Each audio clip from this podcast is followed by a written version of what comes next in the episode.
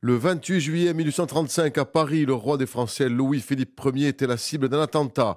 Si par miracle le monarque et sa famille furent épargnés, l'épisode provoqua de nombreux tués et blessés. C'est ainsi que commença l'affaire Fiesque. Eh bien, c'est cet épisode de l'histoire et plus particulièrement le parcours de ce corps étonnant et complexe, Joseph-Marie Fiesque, que Raphaël Lalou vous propose de découvrir ce vendredi à 19h dans le cadre des scontri de San Benedetta Alata. RCF Gortica, Philippe Perrault. Raphaël Lalou, bonjour. Bonjour. Un mot rapide tout d'abord sur cet épisode. Alors, c'est un complot politique survenu en plein Paris sur le fameux boulevard du Temple, celui qu'on a appelé bien plus tard le boulevard du crime, et c'est un complot qui vise la famille royale du roi Louis-Philippe d'Orléans, donc le successeur des Bourbons de la branche aînée. C'est en 1835, donc c'est un grand moment d'histoire très compliqué.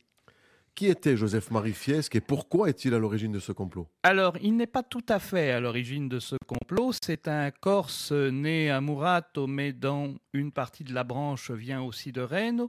Il a été un soldat jeune à l'époque euh, de Napoléon Ier, notamment à Naples et en Russie.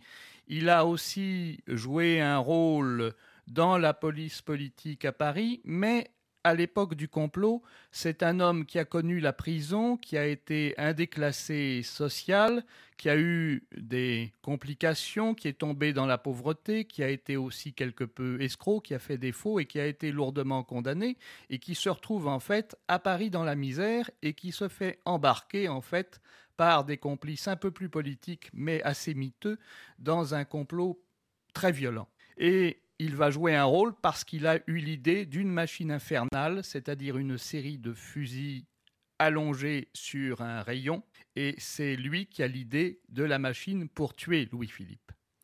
Quel est l'objectif de cette conférence? L'objectif, c'est justement de rappeler un grand moment historique euh, très complexe, très riche, qui est aussi un moment euh, qui a inspiré euh, bien des écrivains, bien des romanciers, bien des dramaturges aussi.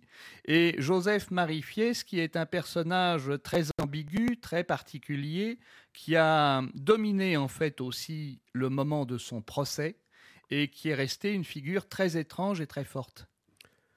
Merci Raphaël Lalou. La conférence donc, de l'historien Raphaël Lalou sur l'affaire Fieschi, c'est ce vendredi à 19h dans le cadre des Scontri de San Benedetta à L'entrée est gratuite.